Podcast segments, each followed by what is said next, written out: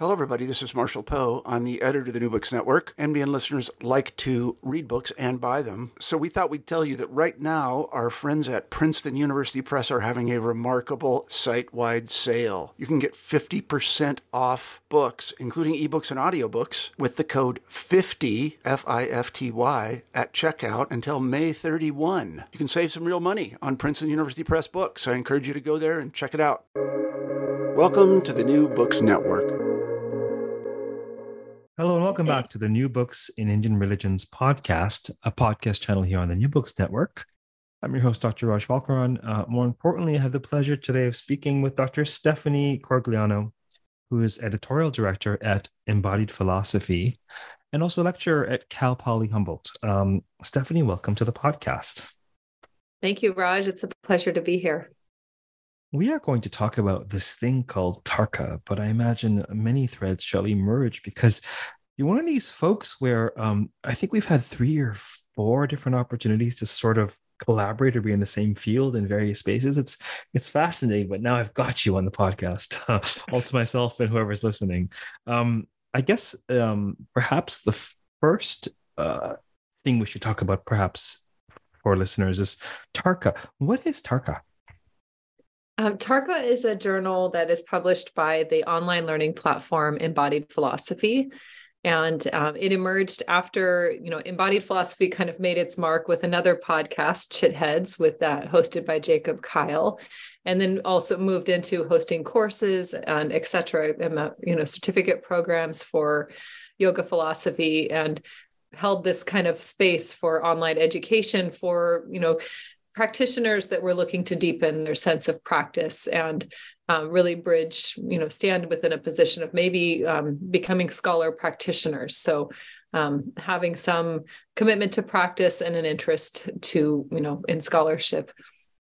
And so Tarka has emerged from that context, and it's a journal that um, similarly tries to live in the space between scholarship and practice. And so we try to have, you know, longer more in-depth articles that are scholarly in nature, some more simple um, pedagogical articles that might just answer questions like what is or who is, and some more practice-based um, uh, articles, including you know a, a small investigations into basic fundamentals of Sanskrit or um, or elements of meditation practice, and kind of thing. Yeah, it's uh, fascinating. It just so happens that sometimes I'll go a few weeks without a podcast recording one, I should say. They're always released weekly. And sometimes I will just schedule two or three in the same day when I'm in podcast flow, I suppose, or hopefully. Uh, the listeners will have to judge for themselves. but um, I just interviewed uh, um, um, Rick Repetti, who who edited this fascinating volume. Um, it was the uh, Routledge Handbook uh, uh, for the Philosophy of Meditation and one of oh. the key themes uh, he, he, talks about his his journey as both um, an experience or having had mystical experiences and, and, and meditative experiences and then uh, deciding to do analytic philosophy Western philosophy and probably encountering some sort of you know uh, a chasm and interestingly enough he's produced he's he's edited this volume so as to say to his discipline hey these practices um, maybe worth engaging or thinking seriously about or or yeah. So so uh, here we are. Um, synchronistically i'm speaking to you about this dovetailing of practice and um, study that uh, seems to be at the heart of embodied philosophy um, and at the heart of Tarka. Um, would yeah, you, you, say know, that's yeah go on. Please go on. Good. No i just wanted to say you know i've I, uh, a decade ago 15 years ago. I think the concept of the scholar practitioner is something that was very at home within Christian theological investigations. You have, you know, at least within the West, in the United States and Europe, you have um, well established old schools of theology where it's common to be a Christian and to study your own tradition within that. And in that sense, not just unpacking maybe what ancient texts said, but constantly wrestling with the meaning of those ancient texts for contemporary time and practice. And this this kind of engagement, of course, is you know is uh, present within Indian scholarship in India but how how I think transnationally and how yogics, you know, people that are doing meditation and yoga, and even Buddhist studies, um, Hindu studies at the university level throughout a lot of these, uh, a lot throughout the United States and kind of the northern hemisphere, um, has has really kind of separated that. And a lot of times, you would have a practicing Buddhist who's an amazing scholar, but they wouldn't reveal the insights from their practice in their scholarship. They might keep that part hidden in, the effort to really uh, join within um, join within the the the, the discipline of religious studies, which requires this kind of objective point of view for scholarship. So it you know try to not evangelize, not follow into those uh, pitfalls that you know maybe Christian theologians did when they you know that when there was really a priority on evangelization for you know the pursuit of theology. But theological insight is so much more than just trying to convince others to think like you. Yeah there's uh, there's this oh there's so much to be said. There's this um perhaps uh, you know uh, important um distinction in the foundation and formation of religious studies and this very self-conscious um uh, you might even think of it as an identity crisis, but it's more of a, a, need to disambiguate or demarcate the discipline, the academic study of religion from thriving um, um, emic paradigms, particularly in the Christian world, as you say. And it seems that uh, while steering clear of those pitfalls, the pendulum clearly uh, uh has swung towards the other direction where there is more space now. I did um, two of my degrees, my BA and my master's at the University of Toronto. I had a great time. I had uh, great training. Um, you know, studied with some world class scholars without question.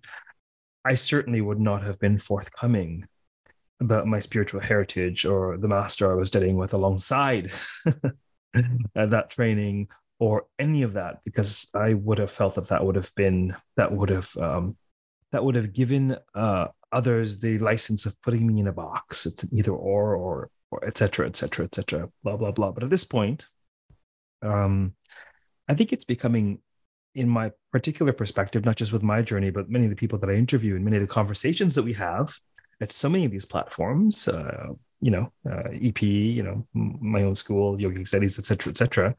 Um, it's abundantly clear that there are folks who can do, do both well. And when they can do both well, they cross pollinate in profound ways. But you know, good scholarship has to be good scholarship. Um, uh, having said that, um, uh, one can be a connoisseur and a nutritionist at the same time, right? Um, uh, so Tarka, so so what is it that Tarka? Just let's drill down on this a bit. Uh, what is it that Tarka offers for readership, say, that may be difficult to find in other places? Um, let's see. The I think to make another comparison with the field of Buddhist studies and how Buddhism has kind of um, been integrated into Western education, I think there was a, a very robust sense of scholarship accompanying kind of the dissemination of mindfulness training uh, in a lot of university settings. And then you had um, figures like John Kabat-Zinn doing things like mindfulness based stress reduction. So, a kind of secularization of Buddhist meditation pract- practices and this kind of thing. For yoga, for yoga studies, there's been far less of this kind of um, rigorous engagement with tradition and with practice. And so while you have, uh, you might have something like Yoga Journal, but Yoga Journal has been more of a marketing and it has its own merits and it stands in its own place alongside a number of other kind of Buddhist pr- practices. But there hasn't been, you know, a great amount in the, um, of scholarship done within yogic studies. It's a fairly new, fresh field that's really taken shape within the last 10 years to be taken seriously as a study, stu- as a student of yoga studies um, you see, you know, there's always been Hindu scholars, but to specifically specialize in something like the field of yoga is, is new and different. And, and I think what Tarka does is we are bridging that kind of the new face of what is happening in, in the study of yoga from the practice and from the philosophy and trying to sometimes connect this very um, strange bridge between the past and the present and also looking to you know what is the future of all of this. How do folks access Tarka? Uh, it is mostly through the website. So there's an online version that you can purchase on, and um, and you know can order a print copy. The one thing that we're really proud of with the issue of Park, uh, Tarka is the artwork that also comes into it. It's kind of it's not just a, a collection of articles that it has this um, it has you know a lot of attention to um, the design and the we usually feature some kind of visual essay in the center. There's poetry. And so the physical tangible copy you can also order from the website but it's um, it's a nice piece of work to hold in your hand which is another thing that we're really proud of that it's you know satisfying. You can sit in a in a chair and get time away from screens and just take in the the articles on their own. It really is fascinating the ways in which um, both the practice, uh, well, I guess the practice, the study, and the interplay uh, between the two in the yoga world is manifesting in these times. Uh, never did I see myself venturing into the yoga practitioner world per se. And yet, the vast majority of people who come to this thing called the School of Indian Wisdom are what? Yoga teachers, people who are very interested in yoga, literally the the public book is not anything I planned to write. It was a response to a request from students about yoga stories, and I find it utterly fascinating, both from as a teacher in in in a certain related niche, and also just as an observer of reality. Where you know, twelve years ago when I started my public teaching, I would have been very um, keen to disambiguate, like you know, yoga is a darshana; it's a technical term. Whereas now, no, yoga, it's a four letter word. Yes, we know it's a four letter word. it means a lot of things, a lot of people. But you know, yoga is you know postural stuff that um that that that that uh, pervades most modern cities, uh, much like Starbucks. um and and that's that and it, but it's more than that for those who are interested in learning and and and who is what is that and and how do we make sense of that what sorts of folks might be interested in contributing to Tarka. I imagine you're looking for contributors on a regular basis as well. So could you tell us a bit about that? Yeah. Um, I send the call for papers out to our, we have kind of a core uh, group of writers. So I always, you know, ask people that have been involved with embodied philosophy for years now. I also send it out to a South Asian studies um, list. Uh, so I look for um, you know, I have a certain amount of contacts that might be more senior academics, and we get a few articles from people like that. And I'm also always encouraging them to let me know if they have, you know, promising graduate students that have new papers. I reflect on being in graduate school and the copious amounts of writing that you needed to do to to survive graduate school and you know some of those papers were decent quality some could have been chopped up and you could pull out three good pages um, and so you know why not contribute that and share that uh, in a larger scope? And then you know we also have uh, um, you know we have a, a, number of practitioners teachers that ha- have been well established within their discipline. They might have their own communities or help to nurture particular communities. So they have an angle on wisdom that's really steeped within experience. And um, and so we like to include those people as well are the volumes i mean you may or may not be aware i'm not sure if you listen to the podcast uh, no harm no foul either way but i ask for the record purposefully naive questions um, just so you don't think i'm adult but are the volumes themed or like, hey, um, hey raj didn't you ever pick up this issue no, no, no. yeah.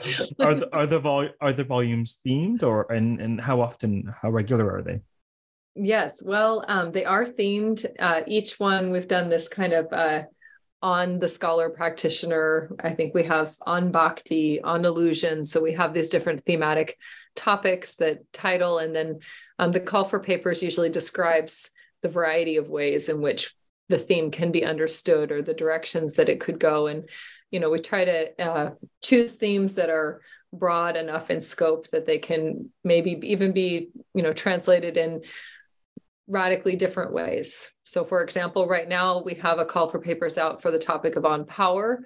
And when you hear or think about the topic of power, it could be in a really negative light in sense of abuse of power or corrupt power or abusive leaderships.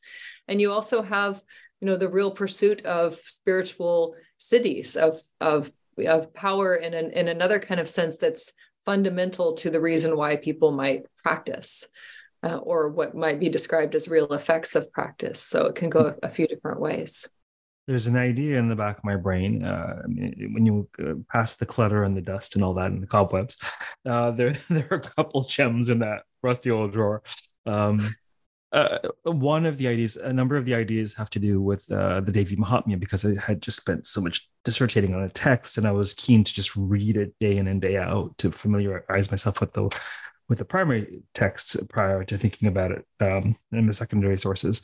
But one of the ideas in the back of my brain is um, an article on on on the vision of power in the Devi Mahatmya, not just uh, you know obviously Shakti, the goddess, power, energy, but the purpose of power, the purpose of social power. You know, um, yeah, why is it that the goddess, you know, um, um, consecrates and sanctifies and represents, you know, a kingship or even, you know, by extension, perhaps political office? Yeah, like what is the purpose of power? Uh, uh, it feels to me that the Devi Mahatmya is making an implicit narratological argument about power's purpose, social power. I mean, um, and so uh, that just popped into my brain as you mentioned this this um, this volume on power. Yeah, um, it's a perfect. I mean, that would be a perfect kind of explorative article that we would love for you to write for us, Raj. great, great. I, I, I should, you know, I have to. I have to be careful when I think aloud because I think aloud a lot on this podcast, but it's being recorded. But I think part of the inviting nature of the podcast is I quite often forget that I'm being recorded. All right. Apparently, uh, I'll be contributing to Tarka at some point soon. Um, Perfect. The podcast yeah. is such a fertile space, right? I talk to, uh, you know, colleagues of various stripes. Um, but it's hilarious. This is hilarious, right? I have Nick Sutton from the OCHS continuing studies. I interview him to promote the courses because I think you know the brilliant courses. When we're done, he asks, you know, you want to you want to come teach for us? I'm like, sure.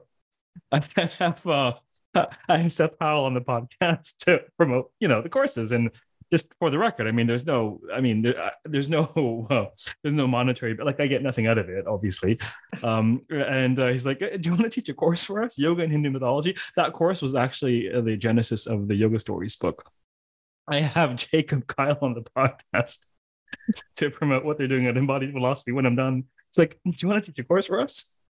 I thought, okay, now here you are. You know, do you want to write an article for us? Um, nice. Speaking Perfect. speaking of speaking of Jacob Kyle, um, the founder of EP, this uh, educational platform. Um, you know, uh, uh, was Tarka's idea? Was it yours? What you know? What? How did? What's the genesis of this project? Um, I met Jacob Kyle through uh, one of my mentors, Chris Chapple at Loyola Marymount University. Um, Jacob was looking, he had the original idea for this journal, Tarka, and he was looking for someone to edit and kind of curate the article, the the the the journal. Um, so that introduction happened, and we really hit it off. Um, I spent two years creating a version of Tarka that was strictly online, and it was um, about 80% uh, republished material. So I really just spent time kind of looking for other people's work that might have been lost uh, in the dust or forgotten, you know, things that had been excellent articles that people write that sometimes you know were published five years ago and now you can you know bring new life to them. And so kind of created in a compilation always thematic um, on different topics. And we did that for about two years and then um, and then we moved into this kind of new version of let's um, let's put some more care into the layout and design. Let's create something that can be held in your hand. And um, and so that's you know it's been a a labor of love. We we at embodied philosophy we refer to tarka sometimes as the kind of crown jewel of what we're doing um, because it's not uh, it's not as it's not an aspect of embodied philosophy that makes money. Um, it's really kind of what we do um, because we can because we do all of the other things we can produce tarka. And it you know and, so it's an opportunity and, an, and a place where we are pushing kind of the scholarship that we hope to see more of in the world um, forward. And you know over time hopefully it will gain enough readership and, and a little bit more um, light in the world and, and be more easily accessible. Sounds like a labor of love. Um, I can, it is. I, I can. Uh, um, that resonates. Um, there are aspects of my work in the world that are monetized, and there are those. Um, um, um, um, uh, scholarship, podcasting that aren't, but they're important and vital. And it's the monetized pieces that that you know support me so that I could be this um thing called a self-employed scholar, whatever that means the food in the belly, right? you, need the, you need you need the the fuel. Um, no, I I I quite it's it's precarious, but it's quite fulfilling to actually entrepreneur and and and create value for folks and and support yourself thereby. Uh, but of course, it means you know I've been traveling in Australia for a while to host a retreat primarily, and now I've got to now you know create a course. uh, for a variety of reasons. Um, but one of those is because I love material and love sharing it. I had a very fulfilling time actually uh, teaching at EP. The crowd seemed to, the audience, the students were so engaged. It was, was a brilliant time actually. Um, yeah, I think I would just add to that. We've done, you know, a couple of years of these yoga philosophy certificate programs, and um, I think sometimes as someone who teaches at a university, and I enter classrooms um, teaching 100 level courses where really nobody in my course, you know, sometimes there's a couple of students that have some background or experience in the topic of what I'm teaching when it's a 100 level course. But um, oftentimes there are people that, you know, the most basic terms or concepts are brand new to them.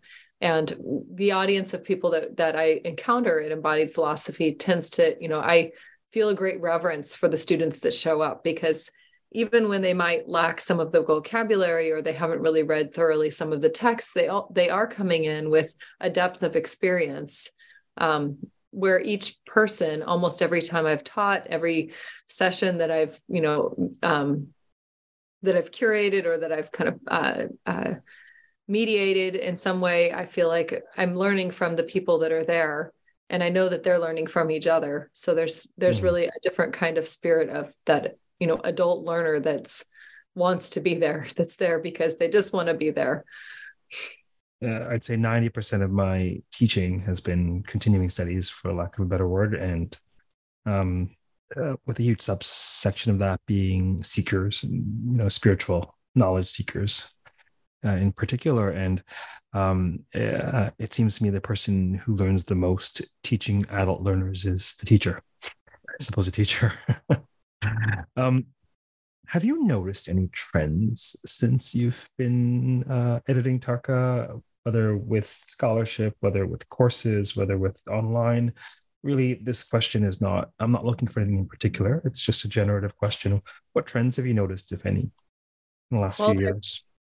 I think there's more and more um, knowledge. I think the knowledge base of what how people um, what people know about yoga history and about kind of the context of early yoga practices and kind of an understanding of their own position with yoga is increasing. That's not to say that that there's not um, cultural appropriation, that there's not ongoing issues with the way yoga shows up in the world in different places, that there's not problems or things that we could analyze. But I do see a, a kind of a renaissance, a, a maturing of this transnational postural yoga you know uh, group of people that are taking more seriously the history and context from which they have received the practices that they're doing and i think that's really exciting it's nice to see people combining also concerns that are really particular to our time uh, issues around social justice and um, you know racial equality, environmental activism, all of these kind of things weaving into the reason why people practice and how they practice and what they teach.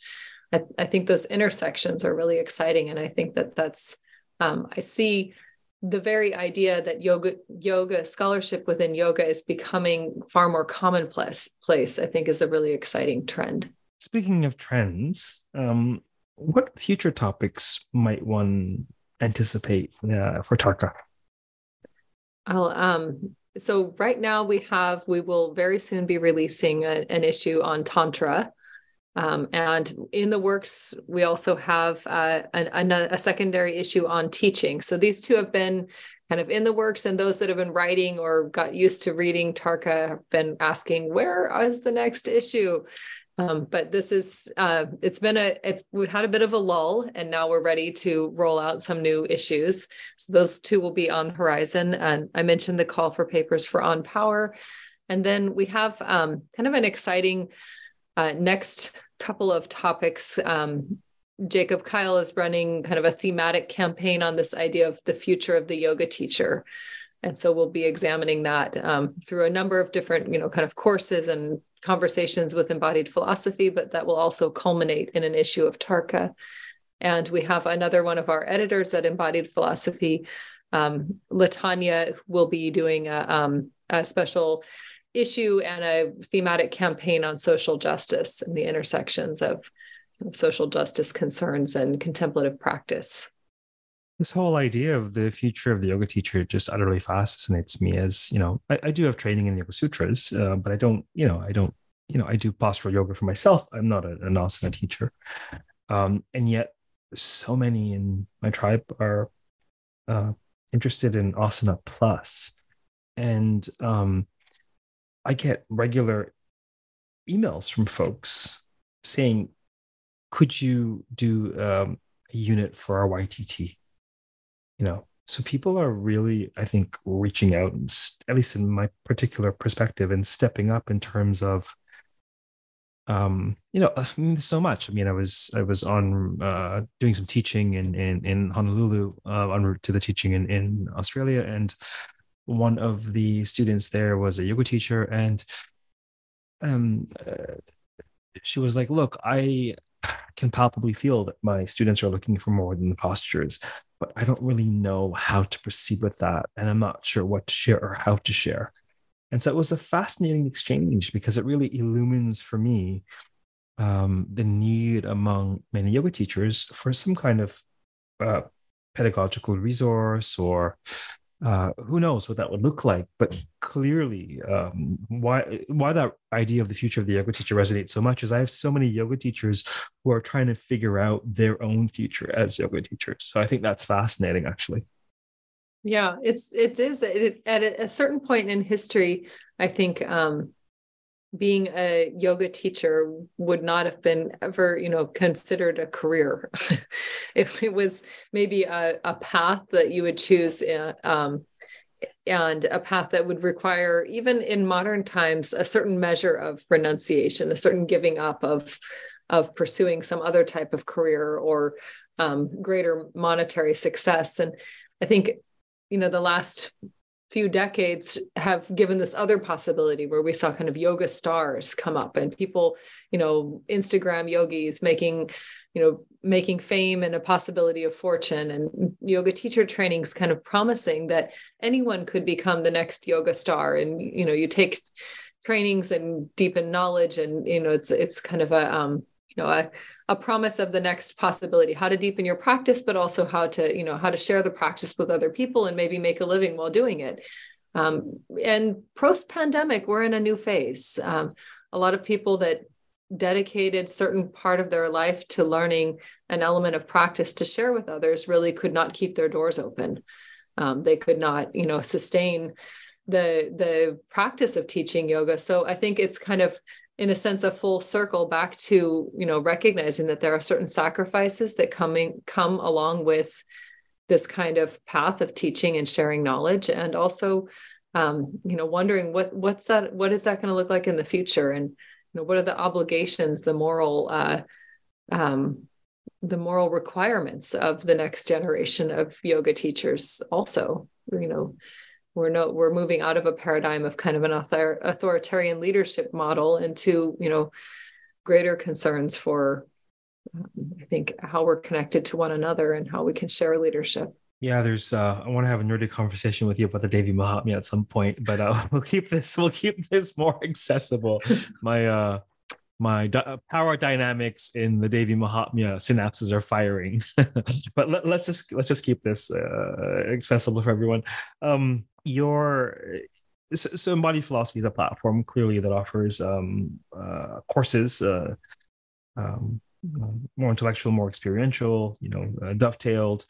Uh, but beyond the offering of education and beyond the publication of Tarka, from what I can infer from much of the conversation and also a, a relatively recent online conference that we, we were both on a panel on, if I'm not mistaken, is there seems to be a, a, real interest in trends, interest in this larger sociocultural movement that we're in the middle of and making sense of and mapping, you know, all that is transpiring uh, that we can perceive around us at this time. And I imagine that would be purposeful and, co- or, and conscious, or is it just sort of uh, just a way of being? But it's it's clear to me that that an EP really strives to keep its finger on the pulse of trends.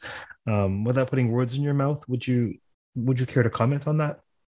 Um, I think that from my own perspective and my role um, as kind of one of the directors of the editorial content at Embodied Philosophy, I'm really deeply interested in the formation of community and how community forms and how it sustains itself um, and how it becomes, you know, meaningful and powerful. And I think my own experience, um, you know, a couple of 20 years ago or so with um, learning yoga practices was in the context of community and feeling a great fellowship and you know deep friendships with other people that helped you know keep uh, and further a commitment to practice.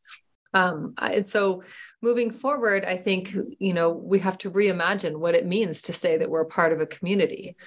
Um, even uh, traditional uh, temples and um, religious organizations are needing to reconcile with reimagining what it is to have community in the face of kind of the internet and virtual meeting spaces but i do think we can find languages that solidify community and you know studying common texts sharing common concerns ethical values and that kind of thing are all kind of ways that we reach across our you know our geographic divides and our um and our you know our our even um, differences in actual physical practice uh, we can cross and you know, we can create bridges across those differences with certain tools and that's really kind of the, those tools are provided for by kind of the the richness of traditional knowledge and and so I, i'm you know I think the creation of community is a really important factor. And when we start talking about something like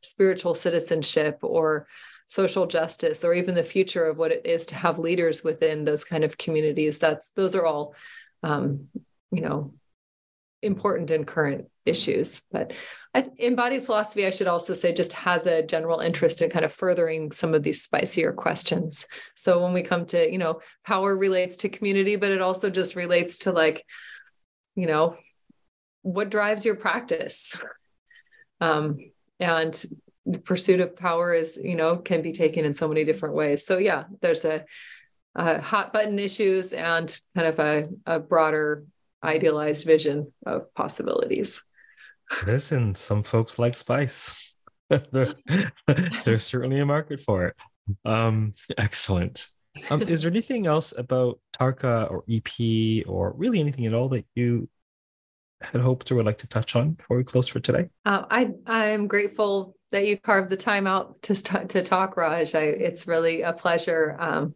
I'm excited to you know think about more, a few more people looking into Tarka, reaching out to me for contributions or to be you know writers for us. Um, and you know that's uh, stay tuned. stay tuned. Oh, there'll be people reaching out. Um, please, by all means, if you feel you might be a decent fit, you know, reach out. If you happen to have grad students or are grad students, you know, uh, the link is posted below in the podcast notes, and I have firsthand knowledge that uh, Stephanie is um, very accessible. um, we've had some encounters where uh, we were on, I think, a couple panels uh, at different times. Um, this podcast, of course, but we met once, once in person in Denver, Colorado. I believe. Um, were you you were at the podcast party, weren't you? Yes. Yeah, I yes, made it I just right before the Society for Hindu Christian Studies. Yes, yeah. yes, yes. Convenient, oh, and, uh, convenient location. yeah, I'll have to perhaps re-time, uh, you know, reschedule, uh, find a different slot for the the hopefully annual podcast party because I'm sure there are many people at that uh, Hindu Christian Studies event who would would would have loved to partake and would be more than welcome to. Um, and then we, yeah, we had some adventures in Denver. That was great.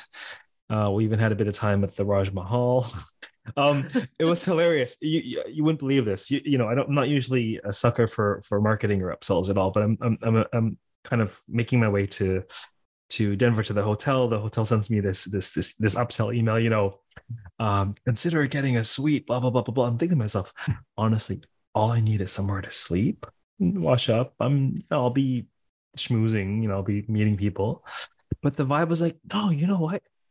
You're probably gonna need this. And it was hilarious. There were like four or five of you where like that common space was perfect. Because I, you know, I wouldn't particularly be comfortable inviting someone to, you know, my room room, obviously, but that common space was perfect. Like uh there were a number of you. And I'm like, yeah. okay, clearly, whether it's That's- a suite or clearly I need to host even when I'm in person with people. So it was great. I had a good time actually. It was really nice. Yeah, the the podcast party was a really wonderful uh, space to have conversation and actually meet some of these authors and people that I've talked to or read their work only, and and you know make, see old friends and make a few new ones and um and it was the Raj Mahal was also a great little space to have quiet and not not be so such a loud environment and actually have a good conversation yeah that's that's the strategy for future finding you know whether whether whatever whether whatever whether they're getting a suite or finding some other space because um for my temperament in particular just I mean, hotel lobbies are lovely, you know, or, or hotel restaurants uh, are lovely, but there's just so much to be distracted by with people and sounds, and it's great. So I think I will plan on doing some hosting uh, for conversations and meetings in future uh, after future parties. Anyhow, uh, we will continue the chit chat after I formally close. It's been a long day, and I'm forgetting that we're on a podcast. Uh, but thank you very much for appearing. Um, for those listening, we have, of course, been speaking with Dr. Stephanie Corigliano about um, Tarka, about P, and about this this new horizon in the field of yoga practice and, and studies that that we are collectively embarking upon. Until next time, keep well, keep safe, uh, keep contemplating all things yoga. Uh, you can reach out to me uh, uh for the podcast on Twitter at Dr. Raj Balkaran. Take care.